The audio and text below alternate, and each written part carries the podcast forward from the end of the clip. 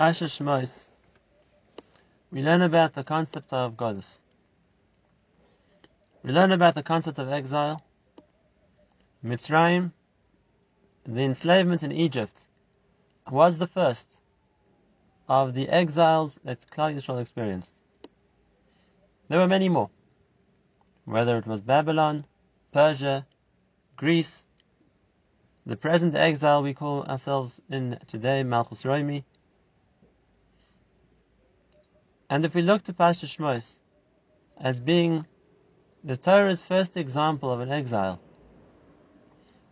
so we want to understand why it is that Jewish people go into exile, and equally importantly, what it is that we need to do in order to bring about a redemption from the exile. Now, if we look at the words that Paro uses, when he's trying to convince his nation to enslave and subjugate the Jewish people, it looks like something unnecessary in the pasuk. And I'll read. It says, "Vayomer Paro Amoy." Paro says to his people that we see the Jewish people are expanding, the size of the population is growing, and therefore Hava Nishchak Moloi. Let us come and outsmart them, be, be cleverer than them. Pen Yerbe, in case they increase. And it will be that if there happens to be a war of some other nation against Egypt, then v'noisaf gam hu al They will join the enemy. V'nilcham and they'll fight against us. Paro's concern, he didn't trust the loyalty of the Jewish people, and they're becoming too powerful, and therefore, if Egypt would go to war against some unnamed third party, maybe the Jewish people would join the enemy. And the obvious question is, if Pharaoh is concerned that the Jewish people are becoming too numerous, too powerful for the Egyptians, so why does he have to blame the insurrection on an anonymous third country? Why doesn't he just say, maybe they'll instigate a civil war? Maybe they'll rebel against us. Why bring in some distant possibility of some other country fighting against Egypt?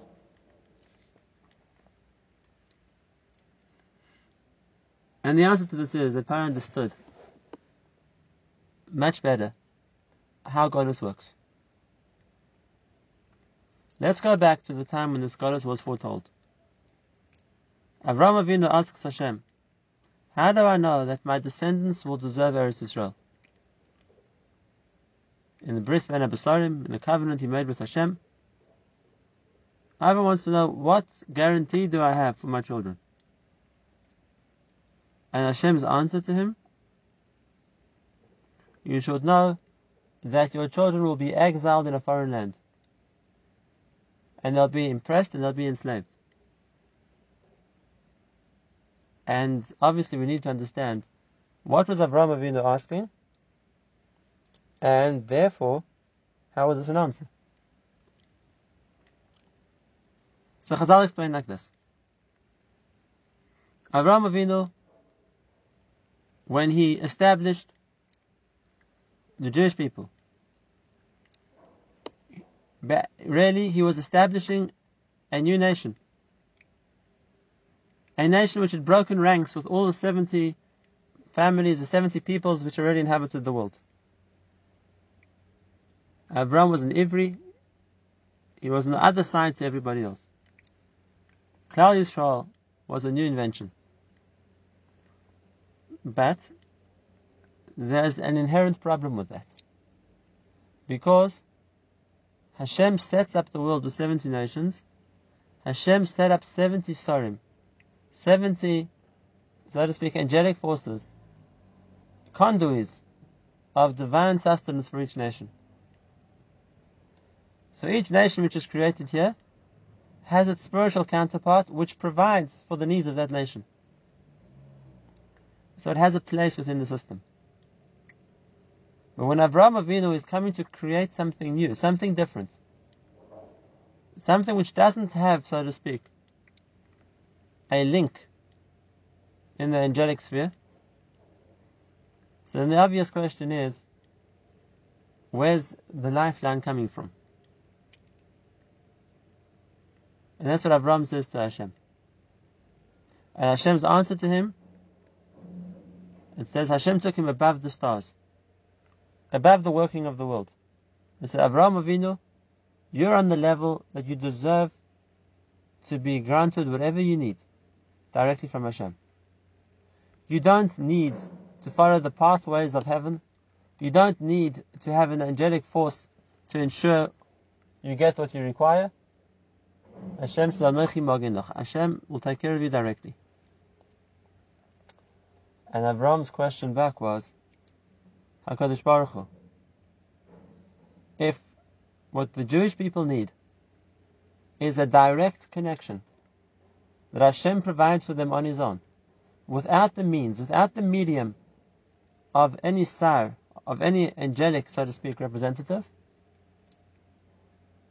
then Avraham Avinu understood it's only when the Jewish people are worthy, are on the level to appreciate such a hanhaga, such a method of leadership. And when aren't worthy, they don't deserve to be looked after directly by Hashem, what then will happen to them? They don't have a fallback option. They don't have a malach who's going to fill the place. And that was Abraham Avinu's question. How do I know that my children will exist even when they're not the tzaddikim that they're meant to be? And Hashem's answer to him, if Klal Yisrael don't deserve to get directly from Hashem, then the only other option is for Klal Yisrael to become enslaved to some other nation. The only other way for Klal Yisrael to exist, to receive that life, that sustenance, is through some other nation. Because if Klal Yisrael are avodim, then they're owned by their masters, and therefore whatever the master gets, he'll have to give to his slaves as well. And therefore, whenever Klal Yisrael fall from the standard they're meant to be on, and they're in a position where they don't deserve to get directly from Hashem, then uh, what's the other option? The only other option is Golus. The only other option is exile that we, so to speak, enslaved. We, so to speak, taken as slaves by some other nation, and then we get through them. And then, and then there's no option of severing the bond with the, with the nation which is sustaining us. Because by doing so, we're cutting off the branch we're sitting on. We're detaching ourselves from that ability to get chiyus, get life, through the agency of the nation, which are our lords, which are ruling us. And what's the alternative? And that's what Paro understood. And therefore Paro says, there's no threat that the Jewish people are going to rebel. There's no possibility of the Jewish people trying to run away. Because if they detach themselves from the overlordship of Egypt, then they're going to detach themselves from the life force which they're working on getting from the angel of Egypt. And then they'll they have no, no, no further ability to live. That wasn't what worried Paro. We see there were people who ran away from Egypt. Chazal tell us about the Bnei Ephraim, 30,000 of them, who left Egypt before the time, but they all died. Not because the Egyptian police could stop them, but because as soon as they detached themselves, so to speak, from their connection to Egypt, then they had no alternative. There was no other life force available. And therefore, Paro's concern only was that maybe if a different country attacks Egypt, the Jewish people will switch allegiance to them. And instead of being vassals of Egypt, they'll become vassals of that other country. But to become free on their own right, that see as a possibility. And if that's the case, we need to understand. If that's the principle of how Golus works, so now we need to think about what's the principle of how redemption, of how Golus works as well. Let's look at a fascinating Chazal. Chazal, which appears in the end of Pirkei Rabbi Eliezer, and it says like this: We know that in the Hebrew alphabet there are 22 letters. In the Aleph we have 22 ICS, and as well as that, we have five letters which have a different appearance when, they're at the end of the word. What we call the Oisius Kfulos, the letters which have two forms. They appear one way when they come in the middle of a word, and they are written differently when they come at the end of the word. The letters Chaf, Mem, Nun, And Pirkei Rabbi Eliezer says like this. He says there were five Geulos, five redemptions in the world. Avraham Avinu was one Geula, and that was the letter Chaf. Yitzchak Avinu was the second Geula, that was the letter Mem. Yaakov Avinu was the third Geula, that was the letter Nun. Yetzias Mitzrayim was the fourth Geula, and that was the letter Pei. And Be'ezer Hashem, when Mashiach comes, that will be the fifth Geula, and that will be the letter Tzadi. Obviously, needs a lot of explanation. But what I would like to focus on now is the letter Pei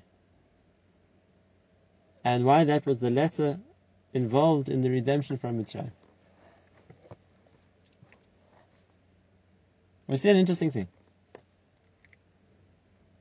Moshe Rabbeinu is instructed by Hashem a number of times to speak to Paro and instruct him to free the Jewish people. And Moshe's response again and again is that he's a kvad peh and a kvad lashon. He has difficult with his mouth, and it's difficult with his tongue. Now, the story of Moshe's tongue we know. Chazal tell us the Midrash that when he was a little child in Paro's palace, he was put to the test whether he would rather choose the golden crown or he would rather choose a burning coal. And Moshe took the coal, put it in his mouth, and as a result his tongue got burnt. But why was there a second expression? Why did Moshe complain of being a kvad peh? So to speak, having difficulty with his mouth besides for his tongue. Also, we only see this complaint before the redemption. After that, Moshe speaks on Hashem's behalf to the Jewish people for 40 years in the desert. We never find Moshe again complaining about the difficulty of speech that he had. And Hashem's response to the complaint always is, Hashem says, I will be with your mouth. Or when Aaron was included, I'll be with your mouth, with Aaron's mouth. What's the discussion?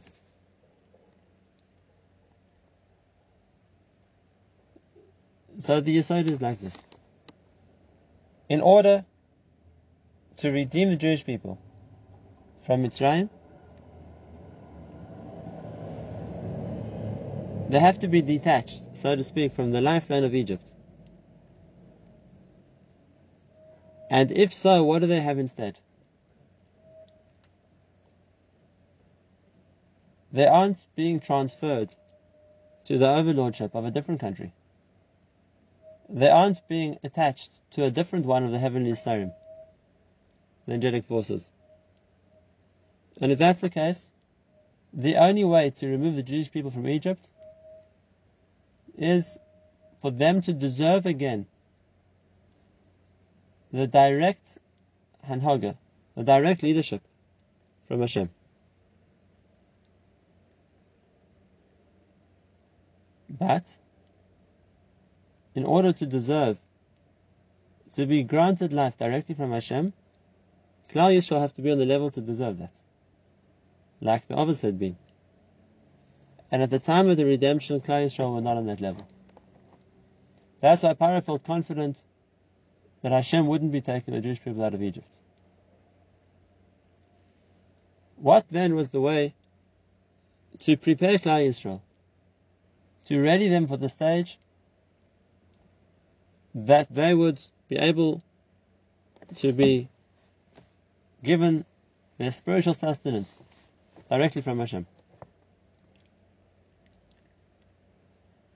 And this was the secret that Yaakov and Yosef told the Jewish people before they died. They said, You should know that the person who comes to be the Redeemer will be the person who says, Pokot Pokadati. And when Moshe Rabbeinu came and he spoke to the elders of the Jewish people, he used that expression, Pokot Pokadati. What's the significance of those words? What does the word pakad mean? It's often translated as being synonymous with the word remember, zachar. But really it's very different. When the verse wants to say that Hashem remembers something, so it says the word zacharti, I remembered.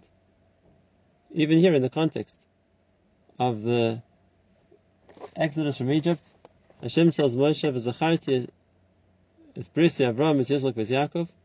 I remembered my covenant with the others. Memory, as in remembering the past, is called zechira. What does the word pekida? What does the word pakod mean? So we find throughout Tanakh that the, a pakid is someone who's appointed. For example, in Megillah Esther, it says, "V'yafked hamelech pekidim." Uh, the king should appoint appointees, people given a job to do. There was a new job to find a new wife for Achashverosh, and the king should appoint people to be the ones to look for the wife. Pakad is to appoint. And therefore,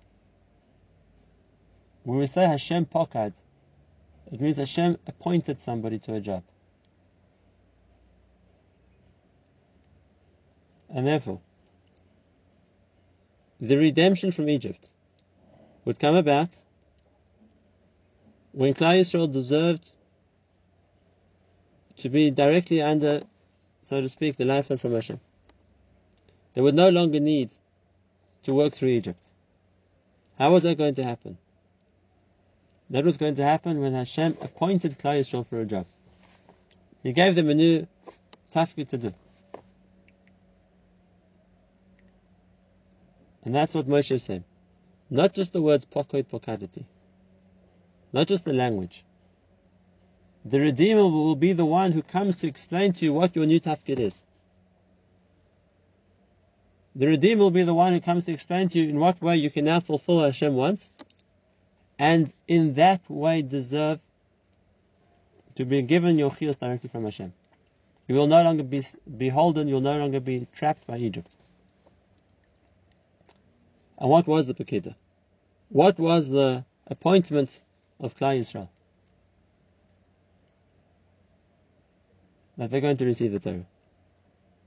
Which is the first thing Hashem told Moshe when he meets him at the burning bush. But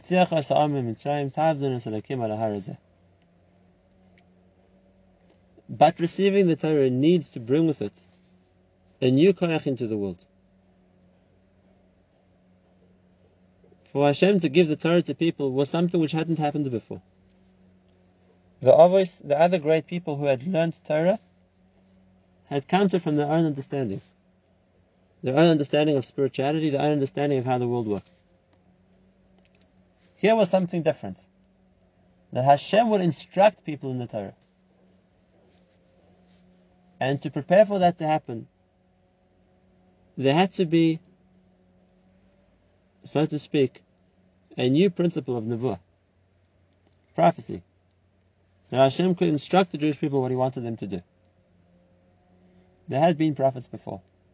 Hashem had revealed Himself to the Avos and given them instruction. But the kind of prophecy which was needed for the giving of the Torah, if you're going to call it the prophecy of Moshe Rabbeinu, that has been unprecedented. Shmi Hashem lo lohem. That hadn't yet been revealed. And therefore, what was needed in order to prepare for the giving of the Torah was a new, a new level of prophecy to come down to the world. And the Zohar says, when Klal Yisrael were in Egypt, the, the Dibur was in Golus. The Dvar Hashem was in exile, so to speak. And that's why Moshe keeps saying to Hashem, I'm a kvad peh. I have difficulty being able to say over the word of Hashem. And Hashem's answer to him every time, this is exactly the point of the redemption. I'm going to be with your mouth. I'm going to give you this added level of ability to speak the words of Hashem. If you look a little bit deeper, the name Paroi is really a rearrangement of the letters Peh the mouth of bad. The spiritual koyach Egypt had was the, the opposite of Nevuah. The mouth which could be used for bad. And the redemption from Mitzrayim came with the peh. Came with the ability was given to Moshe to speak Hashem's word. That's why it was so important. Not just that Hashem would take the Jewish people out of Mitzrayim, but that everything was foretold, everything was warned, everything was said to Pharaoh in advance. It was there to showcase the Koyach of Nevuah. That Moshe is going to say what happens, Moshe is going to warn Pharaoh, and then it comes about.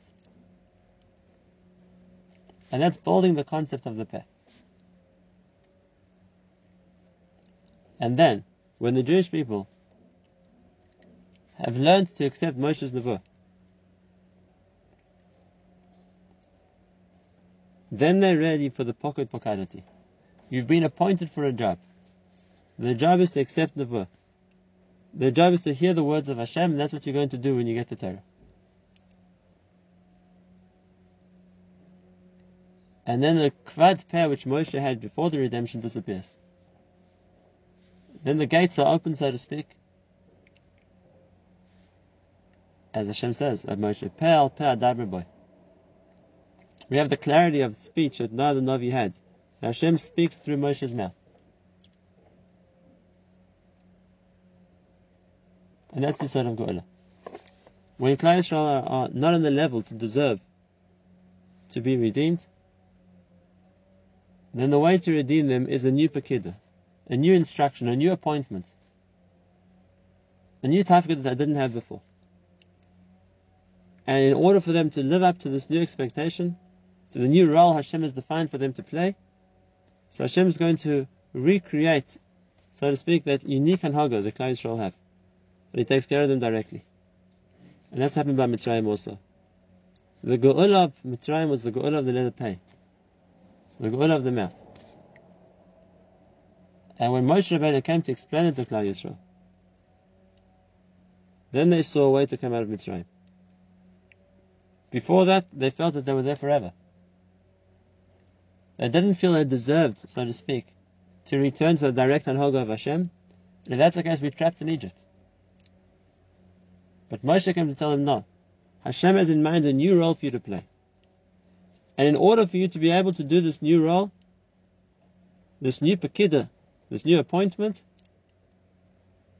so Hashem is going to take you out of Mitzrayim and bring you back to that Hanhaga where He leads you directly. As we saw in the Midbar. And the example of that is the Peh. It's through the mouth of Moshe. The ability to share Nevuah, the ability to speak the word of Hashem. That was Klal Yisrael's goal, and that was the way they came out of Mitzrayim.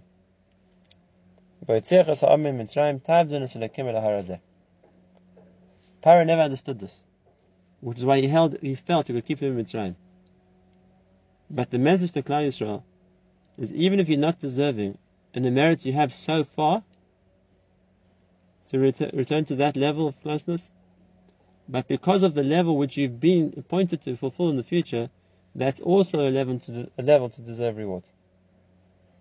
And that's how we were to Yetzias Mitzrayim.